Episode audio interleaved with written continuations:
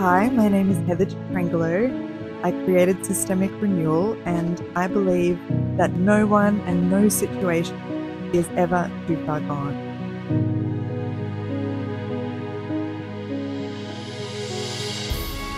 Hi everyone, Heather Chitrangelo here. We are back for the next episode of Never Too Far Gone, and today I'm changing track. I am about to start a six week series focusing on a specific and new topic relating to systemic renewal, and that is called following favor. One of the principles that we have within the practice of systemic renewal is a phrase that we use that's called follow the favor. And sometimes we use it even a bit jovially. We talk about not just discerning, you know, where are the levers and leverage points for change within the system in a technical sense, but also looking at where are the platforms that we have the most ease of access to and who are the people who are already prepared to work with us, who already share our vision and our heart. Who are the people uh, that we're going to do this groundbreaking, cataclysmic, mindset shifting work alongside? And who are the people really who are prepared to have their own mindsets changed in the process. So we use this phrase follow the favor and we think about where is their favor in my sphere of influence in my context already. And so this six part series is called Following Favor. I am going to do some interviews, but I'm also going to base this series on some material from an oldie but a goodie there is uh, a book that's a little more dated now, it was written by the amazing, brilliant, enigmatic Jim Collins. He wrote a book in 2001 based on his research team's work called Good to Great. Uh, it's still an incredible read. There's nothing like it. And so I want to sort of base this discussion on his work and working through some of the results that came out of their study, which was based on a very extensive qualitative look at 11 companies, which his team managed to identify as having taken a leap from good to great results. And really studying the specific elements that made the difference between a good company and a great company and how that was defined was that to make the cut as having become a great company, the company had to show that it had stock returns that was 6.9 times the general market and that this minimum achievement had been sustained for over 15 years. So 11 companies were identified as great according to this criteria, and then companies were then compared to a selected control group of comparison companies that had failed to make that leap. So Jim Collins wrote the key principles around what his team discovered made the difference between a good company and a great company and how to make that shift from A to B. One of the key points in their findings is, I think, so missing from systems change theory and a lot of the discussion around how to change systems today. And that is the lost art of focusing in on who. You know, um, Simon Sinek, thank you, has helped us to get back to the why question before we get to the how and the what questions. But Jim Collins helped us get back to the who question. And what his team found is that who we work with is more important, more primary than what we do. And that if we don't get the who right, we won't get the what right. So he writes in his book the key point is that who questions come before what decisions. Before vision, before strategy, before organization structure, before tactics. First who, then what is a rigorous discipline consistently applied. So, one of the things that we recognize in the field of systemic thinking is the critical aspect of mindsets or paradigms. How organizations think about themselves in the system will inform how they behave, and that we can't just change strategy, vision, or structure or tactics without changing mindsets. But Jim Collins' work reminds us that to change mindsets, we even need to go a layer deeper into the tectonic plates of the system and ask who? Who has been behind this system historically? Who is behind it now? Who are the right people to have on the bus and who are the wrong people to have on the bus? So I want to dedicate six sessions of this podcast to the question how do we discern who to work with? This is primary, essential, and it's a skill that gets, I think, not enough airplay in terms of how we lead change. I don't say it's the only skill. We need to work with the right people. We need to build the right teams with the right culture and work with the right people in the right way. But I would say, in terms of systemic renewal, this is about a quarter of what's involved. It isn't the whole picnic. Actual strategies and policy changes and how we go about re narrating the system is a whole skill set that takes up the other three quarters. So it's not that I'm saying everything's about having nice chats about the right issues with the right people. It's not about sitting around in groups unpacking things, but it is about who. So, who are your people? My daughter is nearly 10 years old, Mary, and she had some challenges last year in 2023 with some of her friendship choices and some of her friendship experiences at school. And we had this really powerful conversation as I was coming alongside her and listening to her debrief those experiences and work out how she was feeling and how she was going to respond to that. And she asked me this question, uh, kind of out of the blue, straight from her heart. She said, Mum, how do you know who your people are? And I just felt so struck. I thought this is such an important question for life, let alone for our working life. And I had to sort of pause and really honestly say to her, sweetheart, that is such an important question. I I think I'm still working out how to know that. You know, it's it's tricky and I've gotten it wrong and I've had to learn along the way who my people are. Well, looking back on that conversation, that was my honest answer, but it wasn't a very good answer because I didn't really answer the question. So I want to attempt to answer the question today that just in the same way as socially and in terms of the key relationship commitments that we form in our lives, that question, who are my people, is so central. It is also so central to leading change within a system. Who are my people? Who is going to come with? Who is going to work with me, challenge me, push me, stretch me, collaborate with me? Uh, because change really is a team sport. And so, my answer to the question, Dear Mary, if you ever listen to this podcast one day, when you're 25 or even older and coming back to that question who are my people? My answer is three things. What we look for is three C's that I think about character, competence, and commitment. And I ask three questions as I'm getting to know a person, as they're getting to know me. Can this person admit when they are wrong? That's character. Can this person show up on a hard day? That's competence.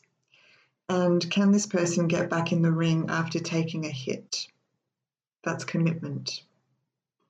These are the three aspects of the who question that we work on in systemic renewal, and they also parallel with the findings in Jim Collins' studies. So I'm going to unpack that over the next few weeks with you. But for today, as you settle into this little half hour to pause and reflect on your own practice and your own experience in change leadership. And as you journal or walk or breathe in the moment, I'm going to share with you some insights uh, from my own learnings around those three areas of character, competence, and commitment, and working out who we have favor with. So let's start with character if you're ready to get going. Uh, character is more important than anything else, than competence. Uh, we often say, don't we, in terms of human resource management, that you can teach competence and skills, but you can't teach character. And so, who is the person in front of me? Who am I? Are we a match? Those are sort of more critical questions than where did this person study? Did they have good grades? Where have they worked? What do their references say about them? As much as we need to look at those things, they really are very secondary to the character of the person. And by character, I do not mean does this person have a nice, clean moral record? In fact, I would suggest that it is quite irrelevant um, what a person's record has been. Uh, the right person to work with, just, well, maybe a person who's made a lot of mistakes in their life, who um, maybe they've got 10 broken marriages behind them, or maybe they have committed crimes. Maybe they were a drug dealer. Maybe they have fallen flat on their face and gradually, over 10 years, uh, been able to slowly recover from a major setback. Whatever it is uh, in their story, it's not about ticking boxes on who has the cleanest record or the most moral goodness. Uh, these would be irrelevant questions to me in my experience. There is one core question, one aspect to a person's character that matters more than anything else in my experience, and that is basically if this person wants to be a part of change leadership, of changing mindsets, are they changeable? Uh, have they developed the skill of having their mind changed? In other words, um, do they know how to say sorry? Do they know how to forgive? Are their hearts malleable and soft, or are their hearts hardened? Do they stick to their story no matter what, or are they prepared to have the narrative challenged. Um, I worked with a woman who uh, is a psychologist and a specialist in positive psychology. She uh, was senior leader in the space of student well-being when I was working with international students. Her name is Alison. I'm going to name her uh, because I'm about to compliment her because Alison was one of the most incredible leaders I've ever worked with. And we had a really harmonious relationship that led to a lot of positive outcomes for our work together and also across the team that she led in the time that I was there. And the reason I, I believe is that we did have this ability in our working relationship to apologize and forgive. And looking back, the moments when we needed to do that with each other were the moments that really made the character and the quality of our work kind of escalate overnight. You know, um, it wasn't the areas of alignment that we had philosophically, of which there was many, many areas that we aligned with in terms of our values and ideas. It wasn't our ability to laugh and have fun together, even though we had that it wasn't our great communication skills and our ability to discuss things carefully with each other and listen, even though we did have that. The richest part for me of the experience was the moment that, first of all, I needed to apologize to her. Um, quite early in my role, I made a mistake. I uh, I tried to push for a kind of shift in strategy around how we did orientation, and it doesn't really matter what it was about, but basically it conflicted with the values of the senior leadership team in a way that I hadn't anticipated. And before I knew it, there were complaints happening kind of over her head, coming back to her about what I wanted to do. And, you know, classically, that wasn't the best communication flow, but it's what happened. And I had to sit back and realize that I'd moved too quickly on something without understanding the context and that it was a, it was a mistake. It was an error of judgment on my part, and that had complicated things for her. Uh, it wasn't insurmountable, but that's what happened. And you know, in my experience, like these moments really can make rather than break our leadership because I was able to sit in her office and just say, Look, I've learned better. I can see this now and I can see that now, and I couldn't see it before. And I'm sorry I got it wrong. I'm going to change it. Um, equally, an experience that I remember that happened that was one of the most powerful conversations I think I've ever had in a workplace happened around the time that COVID was uh, becoming known that it was a pandemic and that lockdowns were going to be necessary. And our organization had started what became a, a three year series of redundancies and different rounds of restructuring. And I think we were up to about the second round when my role was cut to half time. And she uh, basically she needed to go into bat for me a little bit more than she did. And I had to have a conversation with her to be honest enough to say, the leadership team that made this decision don't know me, they don't know my portfolio, they don't know the work that I do, and the decision isn't based on the right information. And she received that, and we spent a whole afternoon together. We had cups of tea and we had cake, and we wrote a proposal together to correct you know what had been a mistake and she was able to acknowledge that she hadn't done enough and I was able to forgive her. So these moments are how we know that we have favor with the right people. These are the people that we want on our team. So, one of the things that we look at after character in the context of systemic renewal is what I call competence. Uh, first of all, it is basically true that for all the good intentions in the world, we need to work with people who understand the field we're in and who have skills and competence in the work.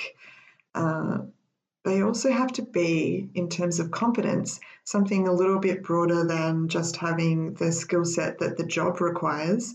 They need to be people who can manage themselves well, who have kind of a, a psychological competence uh, and that means they need to be well.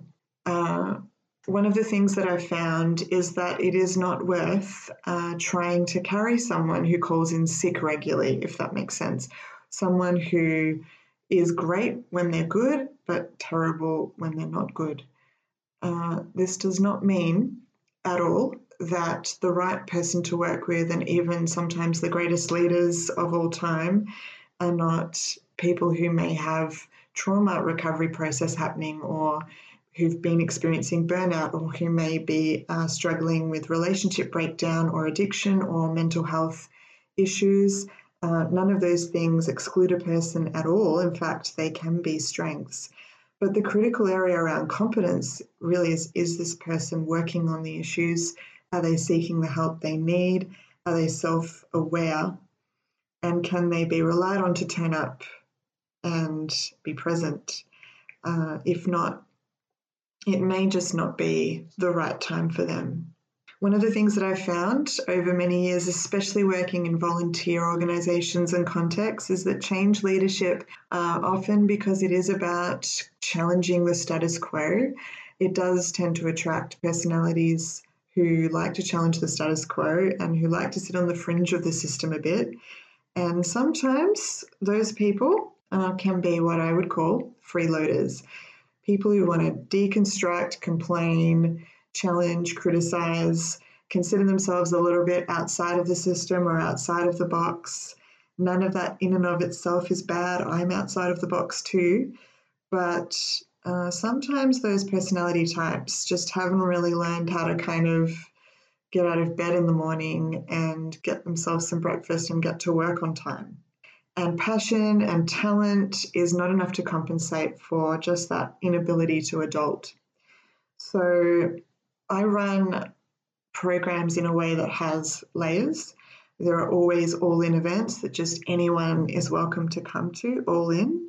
But for example, the mastery program that I'm creating for systemic renewal to become a skill set that people can become qualified in is going to be a program that requires five years of experience in a field, current work occurring within that context, and people who already hold middle to senior management levels of experience. You know, I have to create boundaries and definition around the degree of competence that we're looking for in the people that we're working with. And that can have layers in different contexts and different projects. So that's character and that's competence. Number three is what I call commitment. Sometimes people call this calling, uh, a sense of vocation, a sense of really this is what I was born to do. But that varies from person to person what that means.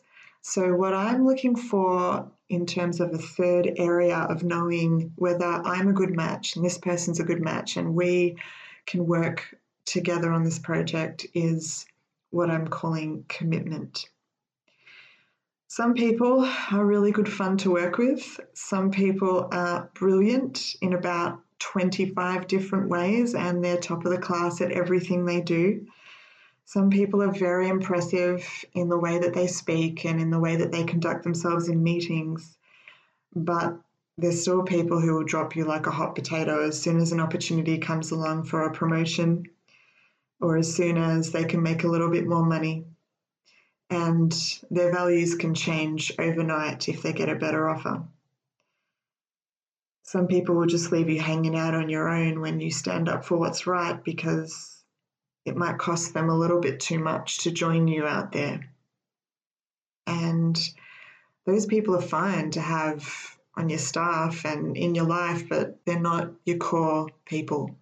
They're not the people that are going to work with you on systemic renewal. So what I really believe and what I've really experienced and what a lot of research shows, including Jim Collins' work on Good to Great, is that the moments that really count in leadership are the moments that we push past our quitting point, the breaking moments, the moments when everything feels too hard, and we take a breath and we find it within ourselves to perhaps after a break keep going. Nothing wrong with a break. But it's the point at which we do get up and get back in the ring that really defines whether the system is going to get shaken in the long run. So, the people who we want to work with and the people we want to be to others are people who can get back up after taking a hit, and only time will tell us that, only time can test that. I want to read to conclude here. Uh, I want to share a, a little piece of script from a film called The Story of Us. The Story of Us stars Michelle Pfeiffer and Bruce Willis, and they play the characters of two married people who are married to each other. And they've been together 15 years and they have children and they are at a point in their marriage where it's kind of make or break. The marriage has become really stale. And the story is powerful and relatable because it's not a story about an unsafe or violent or abusive marriage. It's not a story about two people who realized over time that they've made a terrible judgment error in terms of choosing each other and that there really is no compatibility between them. Um, it's a story about two people who are very compatible and very in love, but who over time have just lost the spark and find themselves tired and arguing a lot more often than they find themselves joyful. And the marriage has become stale and boring and hard work, and the communication levels are starting to disintegrate and slide. And they find themselves a little bit more excited by the company of others in their lives than each other, and their marriage is being tested. Is it time to call it quits? Anyway, there's this beautiful moment at the end of the film where Michelle Pfeiffer's character she does this speech uh, to Bruce Willis where she, after taking space from him, decides that she wants to keep trying. And I want to share this as uh, a little script that kind of describes what it's like when we hit those moments, not just in personal relationships, but in our work as well, working within a system that we love, um, that we're passionate about, what the system does, that we believe uh, in the goodness more than the darkness of that system, but we also know that there are profound changes that need to be made and serious issues that need to be addressed, right? And I just want to say, you know, this is not to say, um, drawing from this script, that there isn't a moment for marriages to be left, and that that isn't at times, in fact, the most courageous and most appropriate decision. But this is a moment uh, captured in film where an individual decides, I'm not going to walk away. So here we go. I'm going to read this to you. She says to Bruce Willis, It's because we're an us. There's a history here, and histories don't happen overnight. You know, in Mesopotamia or Troy or somewhere like that, there are these cities, I don't know, cities that are built on top of other cities. But I don't want to build another city. I like this city. I know what kind of mood you're in when you wake up, by which eyebrow is higher than the other, and you always know that I'm a little quiet in the morning and compensate accordingly. That's a dance to perfect over time. And it's hard. It's much harder than I thought it would be. And there's more good than bad, and you just don't give up and it's not for the sake of the children, but they are really great kids, aren't they? And we made them. And I mean, think about that. I mean, it's like there were no people there, and then there were these people, and they grew. Let's face it, everybody's going to have traits that get on your nerves. I mean, why wouldn't it be your annoying traits? And I'm not a day at the beach, but I do have a good sense of direction, so at least I can find the beach, which is not a criticism of yours, but it's a strength of mine. And God, you're a good friend, and good friends are hard to find.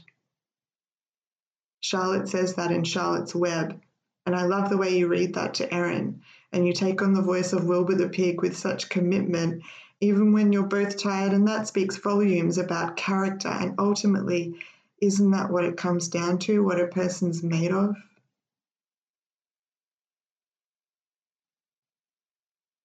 In my life, in the system that I serve, there have been quitting points, and there probably will be more.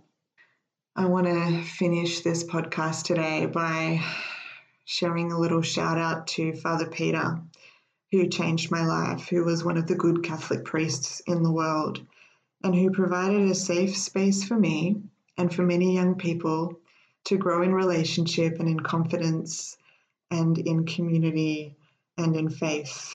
Somehow, he managed to continue to serve in a system that was so severely broken in the area of safety and child protection. And he, in fact, at one point went to this community that had said goodbye to their previous priest because he had gone to jail for sexual offences. And he helped that community to rebuild after experiencing those extreme ruins and profound broken trust.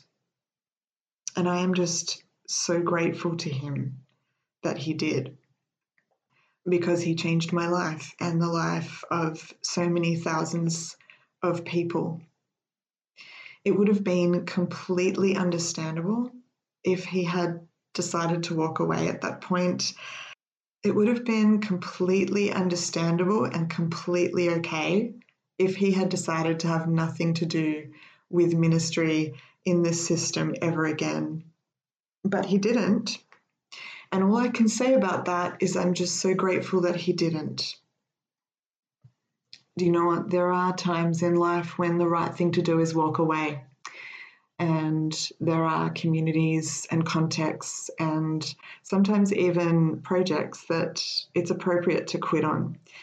So don't hear me saying that it isn't appropriate or even courageous to make that decision. But what I do know and what research shows and what history has taught us is that the great leaders who lead communities through impossible mindset shifts into a new and better way. There are always people who know how to get up, dust themselves off, and say, despite the serious darkness within this system and the scars that I'm carrying as a result, there's still more good than bad. And even when you're tired and you feel like there's only a tiny bit of breath left to get up and show up tomorrow, the decision to do that could lead to affecting transformation in thousands, even millions of people's lives. These are the moments where we know who we are and who our people are. So let's conclude with our reflection time and three questions. First of all, a question about character. Is there someone who you need to say sorry to? Or is there someone you need to forgive? Who has done this for you before and how did it impact you?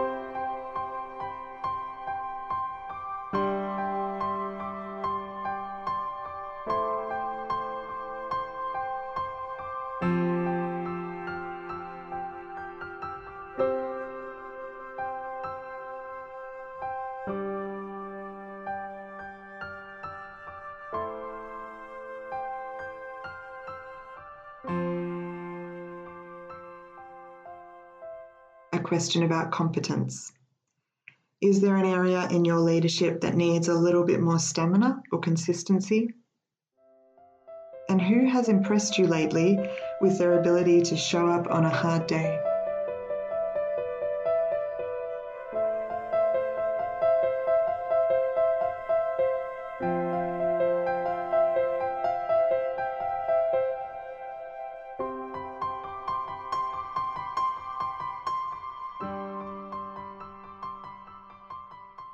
And lastly, commitment.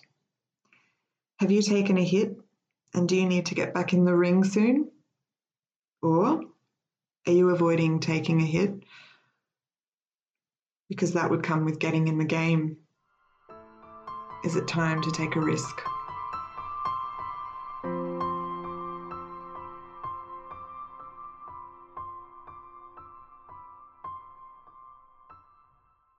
The Academy of Systemic Renewal is based in Melbourne, and so we acknowledge the traditional custodians of the land on which we meet, the Wurundjeri people of the Kulin Nation, and we pay respects to elders past, present, and emerging.